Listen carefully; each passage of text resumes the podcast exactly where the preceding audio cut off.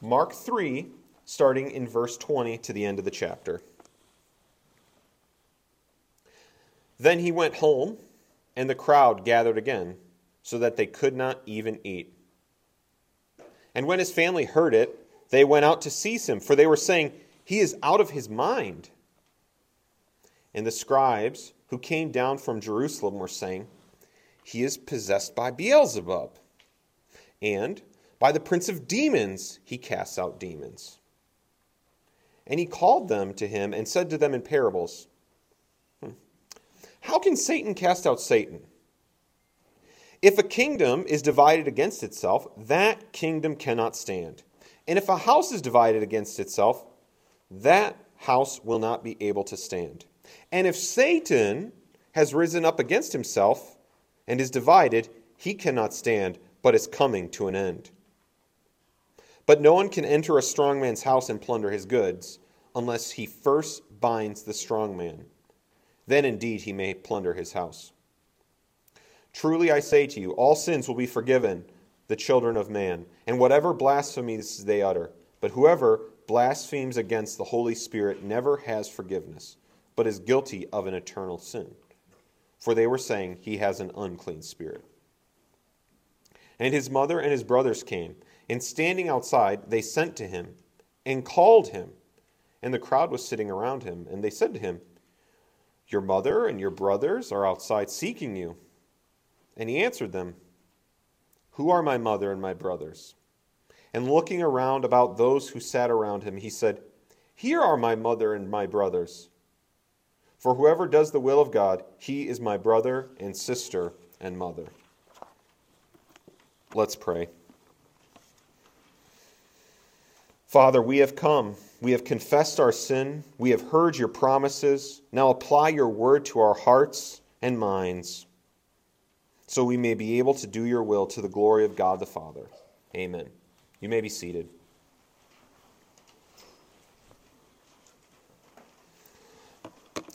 My sermon title this morning, Are We the Bad Guys?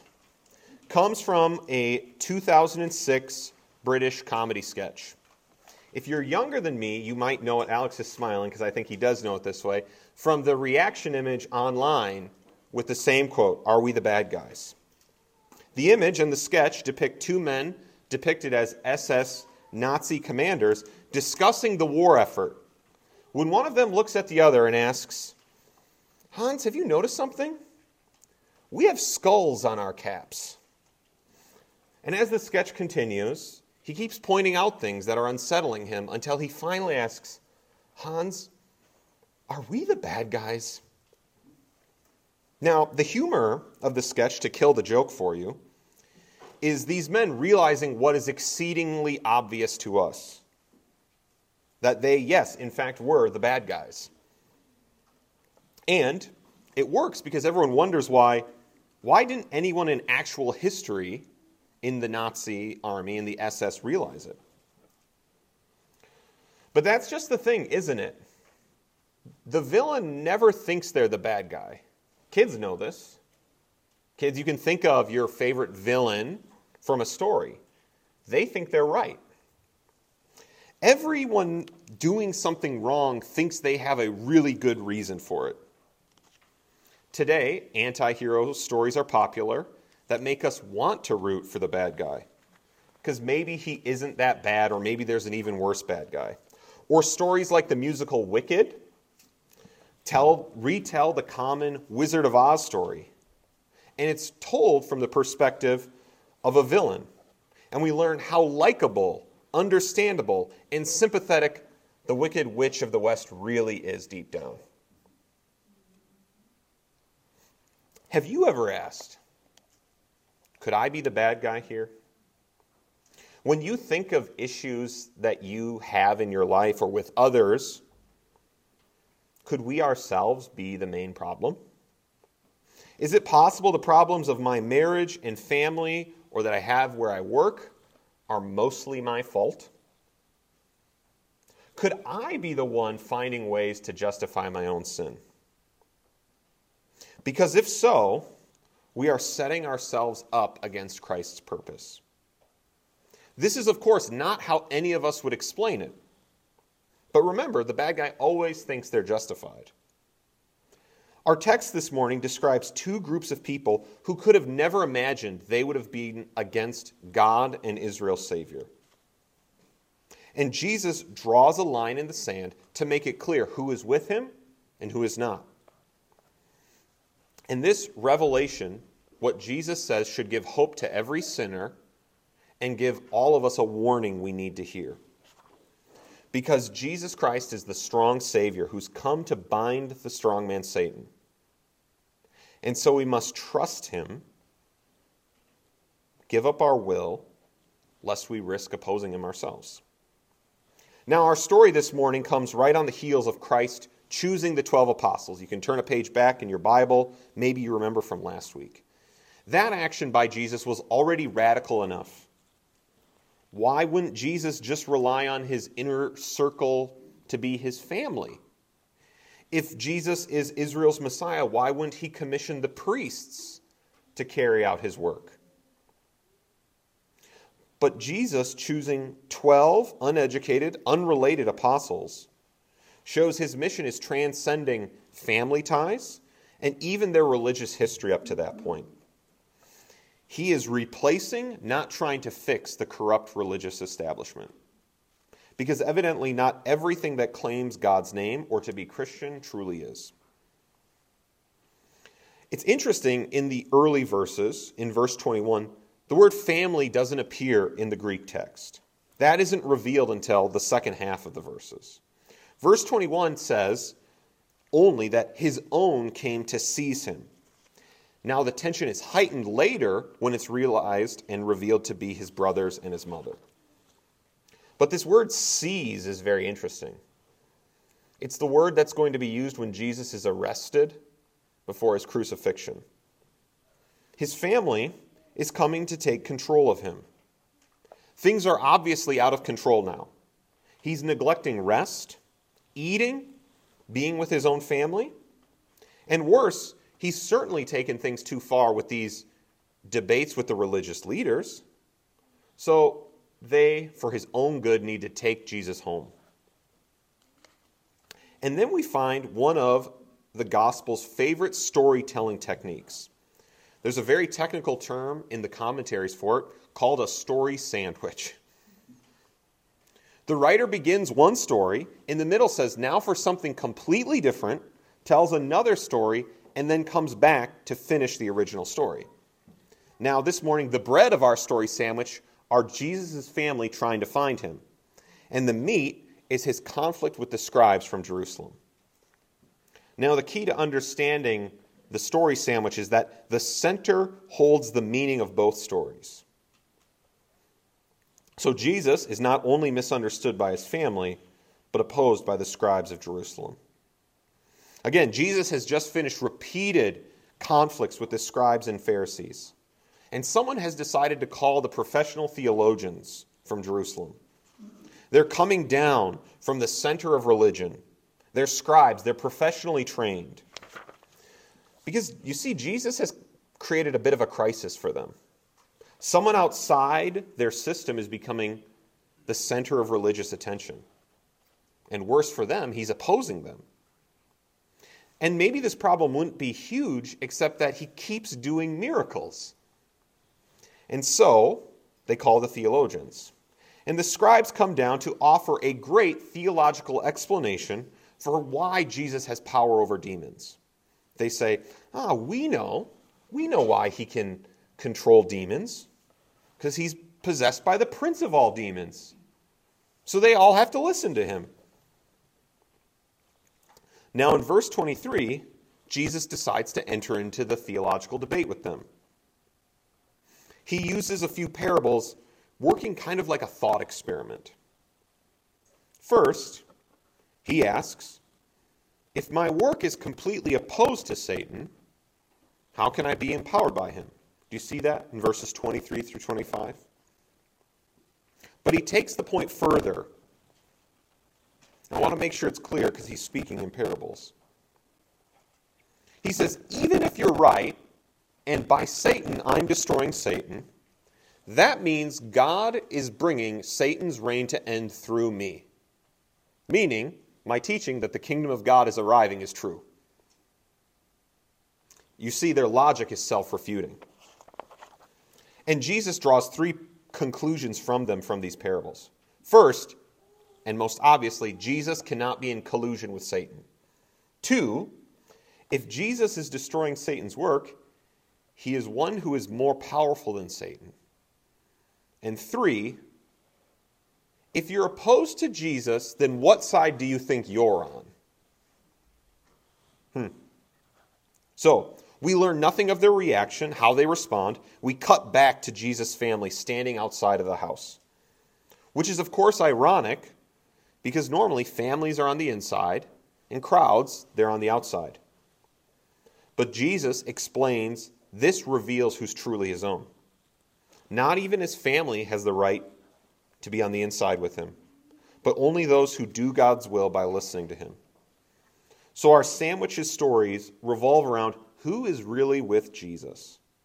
So, this morning we are going to discuss who isn't with Jesus necessarily, who is with Jesus, and what Jesus has to do to save us. First, our story makes clear no one should assume they are naturally with Jesus. If his own family and the religious elite aren't necessarily with him, then no one is. Jesus' cold response to his family would have been shocking to ancient people. This was no individualistic time. Family was the basis of all social and economic identity. And being cast off from your family was as being as good as dead. Christ's family, after all, at least appears to have good intentions. They are coming to take control of Jesus because they thought they knew what was best for him. They knew what really needed to be done. But by doing so, even with the best of intentions, they have set themselves up against Christ's agenda.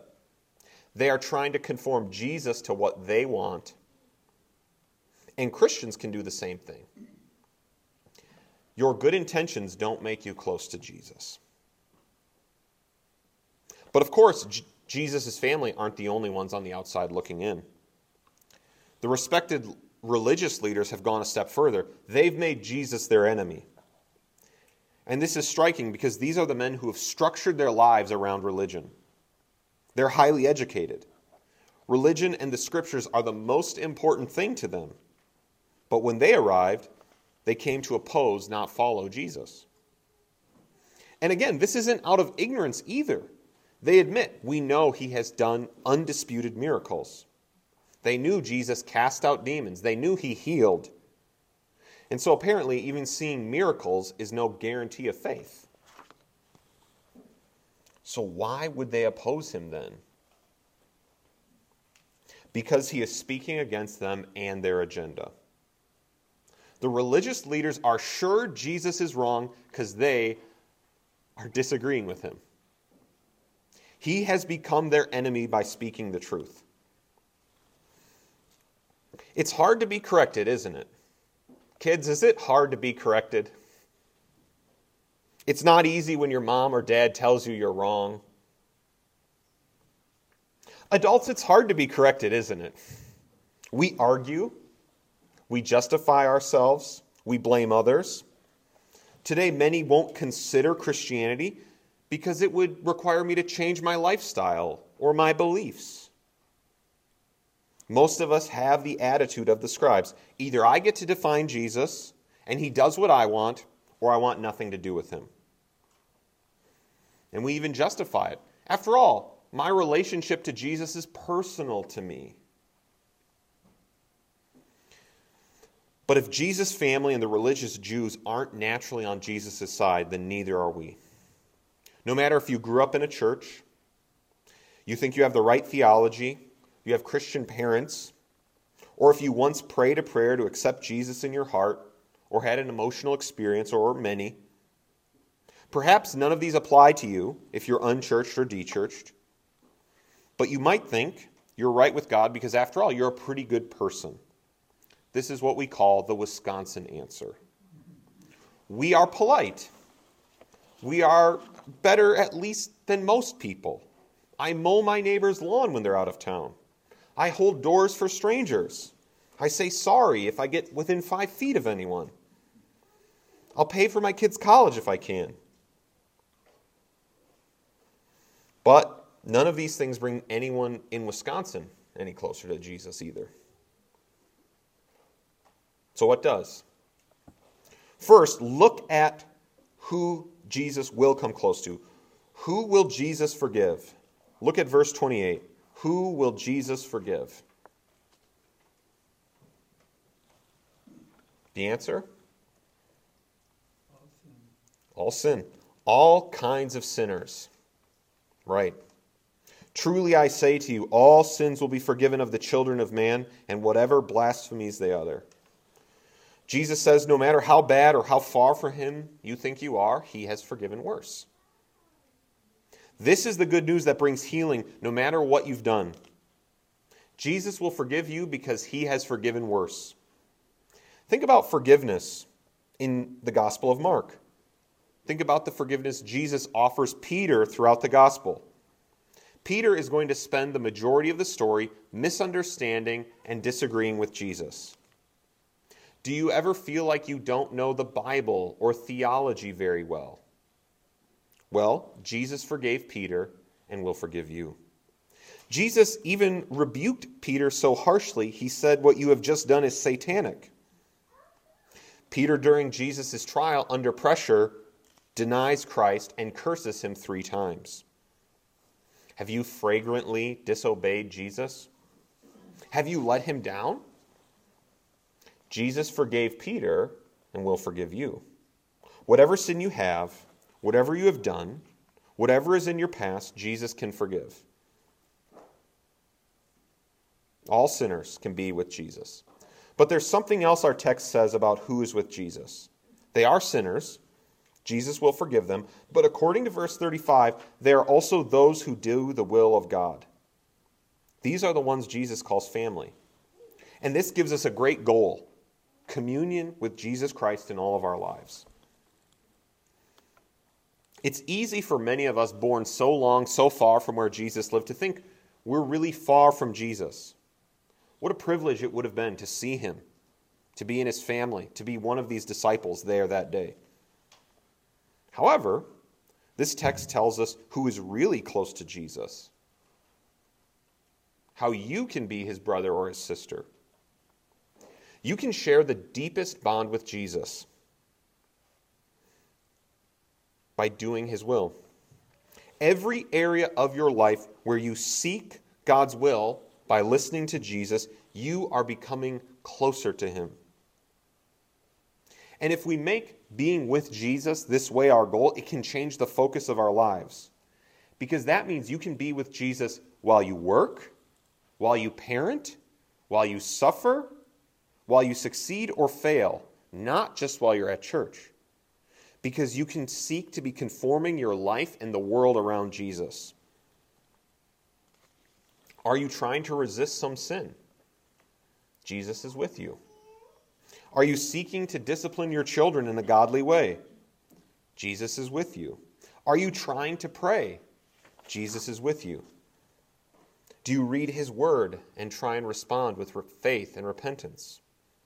Jesus is with you, and you are his brother or his sister. This is the hope for every single person here. You are one act of obedience away from being closer to Jesus. This isn't legalism, this is friendship. The goal isn't keeping the rules, but drawing near to Jesus.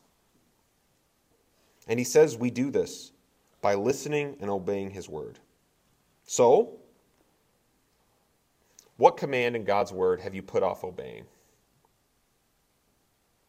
Because you are one act of repentance away from being closer and having more communion with Jesus. You can turn that area of sin into an area of communion with Christ. And the center of our story sandwich tells us why it ultimately matters who is with Jesus. Because Jesus is the Lord, the one coming to rescue creation from Satan. His conflict here clarifies something very important for us. What kind of rescue operation is Jesus running? He's running one on a grander scale than anyone had ever imagined. Most ancient Jews, if they were asked, What's wrong with the world today? their answer would have been the Roman Empire.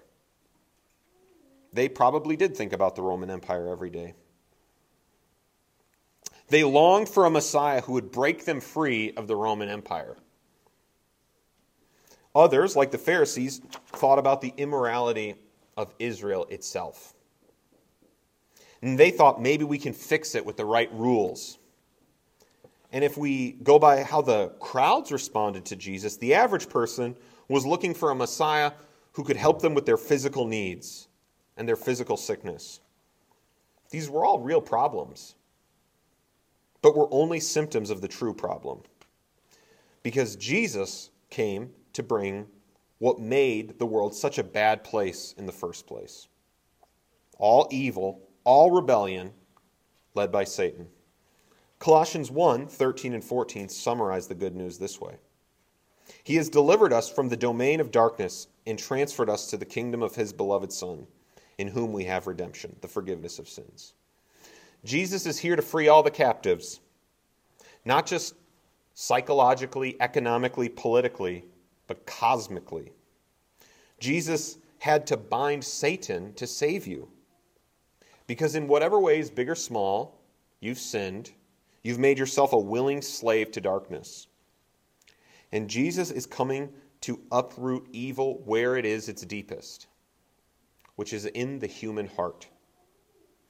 As Russian author Alexander Solzhenitsyn is famous for saying, the line separating good and evil passes not between states or classes or even political parties, but right through every human heart and through all human hearts.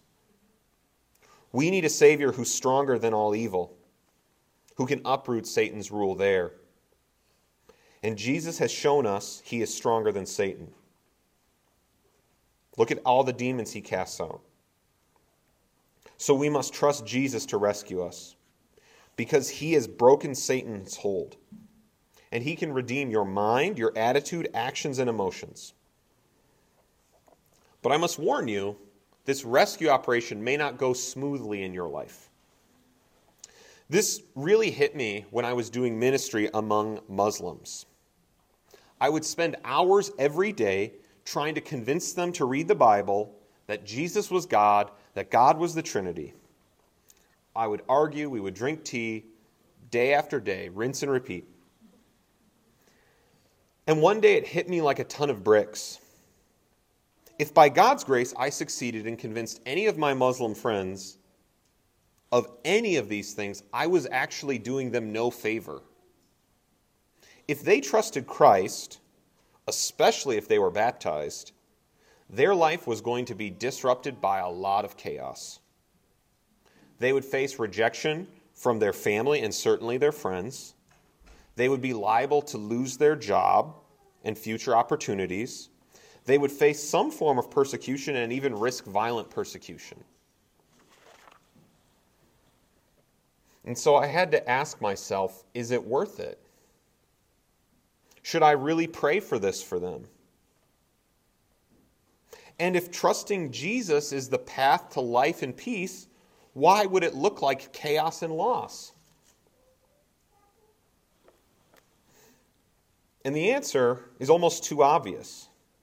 The reason it would look like chaos is because the status quo of the world is darkness. So, freeing the captives, overturning darkness, will look like chaos. For all of us, trusting Jesus will disrupt the sins you've made compromises with. It could disrupt your relationships or plans. But the truth is, even for all my Muslim friends, it's worth it. Because being Jesus' brother or sister or mother is a place of honor beyond all imagination. This is why it matters who is with Jesus. This isn't like choosing a favorite sports team or rooting for your alma mater it's why we can't assume we're with Him and why we must make our goal in every area of life to be communion with Him. Because if you aren't with him, whose side do you think you are on? This is why we also must hear Jesus' warning in verses 29 and 30. Whoever blasphemes against the Holy Spirit never has forgiveness, but is guilty of an eternal sin, for they were saying he has an unclean spirit. The truth is, there is one kind of sin that will not be forgiven. Now, many Christians with very sensitive consciences worry this verse might apply to them for one reason or another. But, of course, this verse is describing the sin of the scribes. They see Jesus, they know what he's doing, and they reject him and call it evil.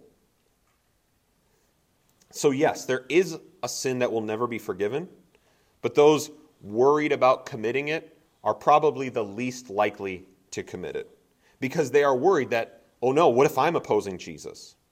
Which, as you can see, is the opposite of this attitude. Because remember, villains don't ever wonder if they're the bad guys. So, does that mean there's no warning for us? You're at church, you're obviously attracted to Christ in some way. I do think there is still a reality check for you. Because anyone who continually rejects the grace of God available through Jesus, while not beyond God's mercy, is going to find it more and more difficult to repent and seek that grace. If we stubbornly say, I don't care what the Bible says, or keep putting off obedience, we move further from Christ.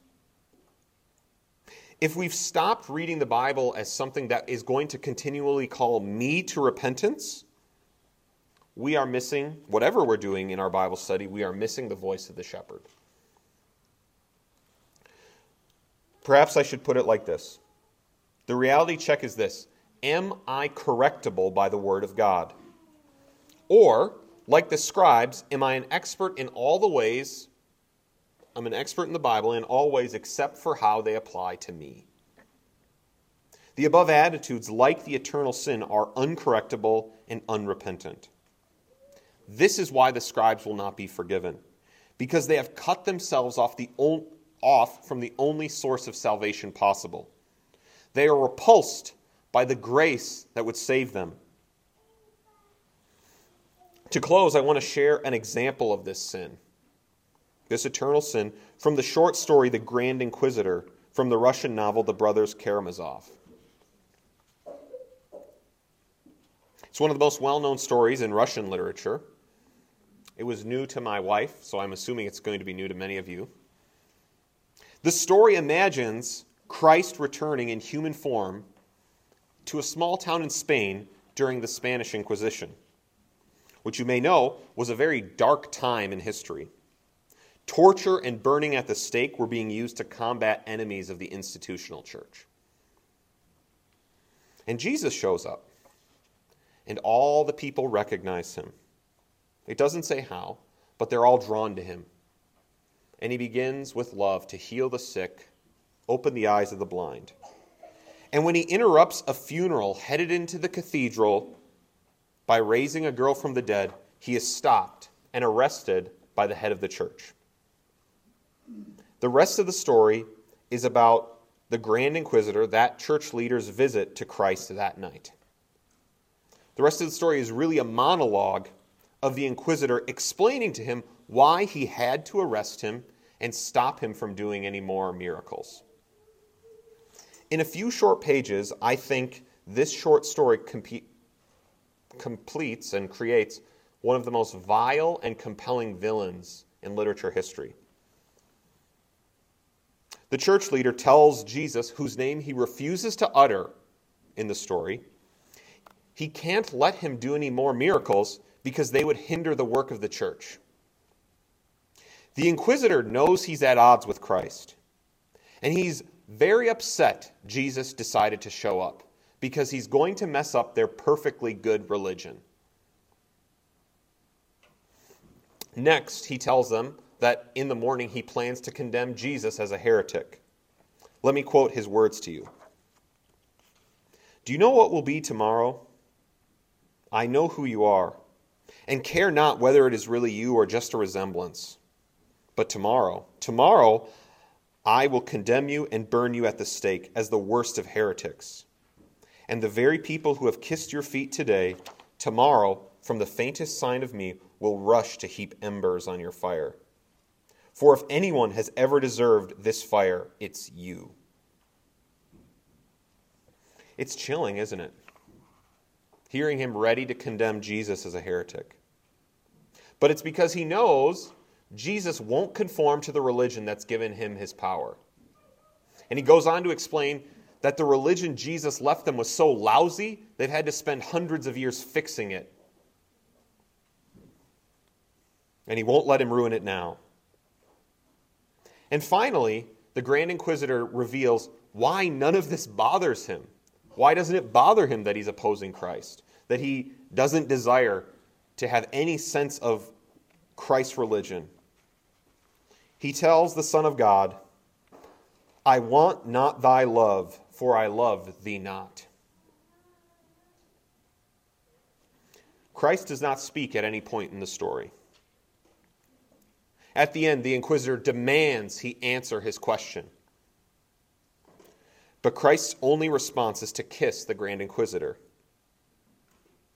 who, shocked, frees him but commands him to never return, repulsed by him. Literature professors debate the ending of the story and what it means. But clearly, the Grand Inquisitor is repulsed by the only love that could save him. He thinks Jesus is the villain, and his love is the thing the church no longer needs. Could we be repulsed by the way Jesus shows love? Because it means we're a sinner, and it means we have to repent. Would we demand on our own will and our own beliefs, or give it up for Christ? Because what the story shows us is you can't have your own way and keep control and have Christ's love. Because our sinful hearts and our stubborn self will are what need his redeeming love the most. So, no matter if we do this out of good intentions or not, we must choose Christ's love and forgiveness or our own self directed lives and find ourselves on the side of the Grand Inquisitor. So, that's the question today. Could you be the bad guy? And if so, which side will you be on? Because, like Jesus' kiss in the story to the Grand Inquisitor, Jesus can forgive any sinner and make any bad guy his friend. And that is good news for villains like us. Pray with me. Heavenly Father, we praise Jesus Christ, our champion over Satan and evil. We pray you break his authority and sin that holds on in our life. We pray we, like the meek, will be with Jesus by doing God's will and receive the blessing of being called part of the family of Jesus. Amen.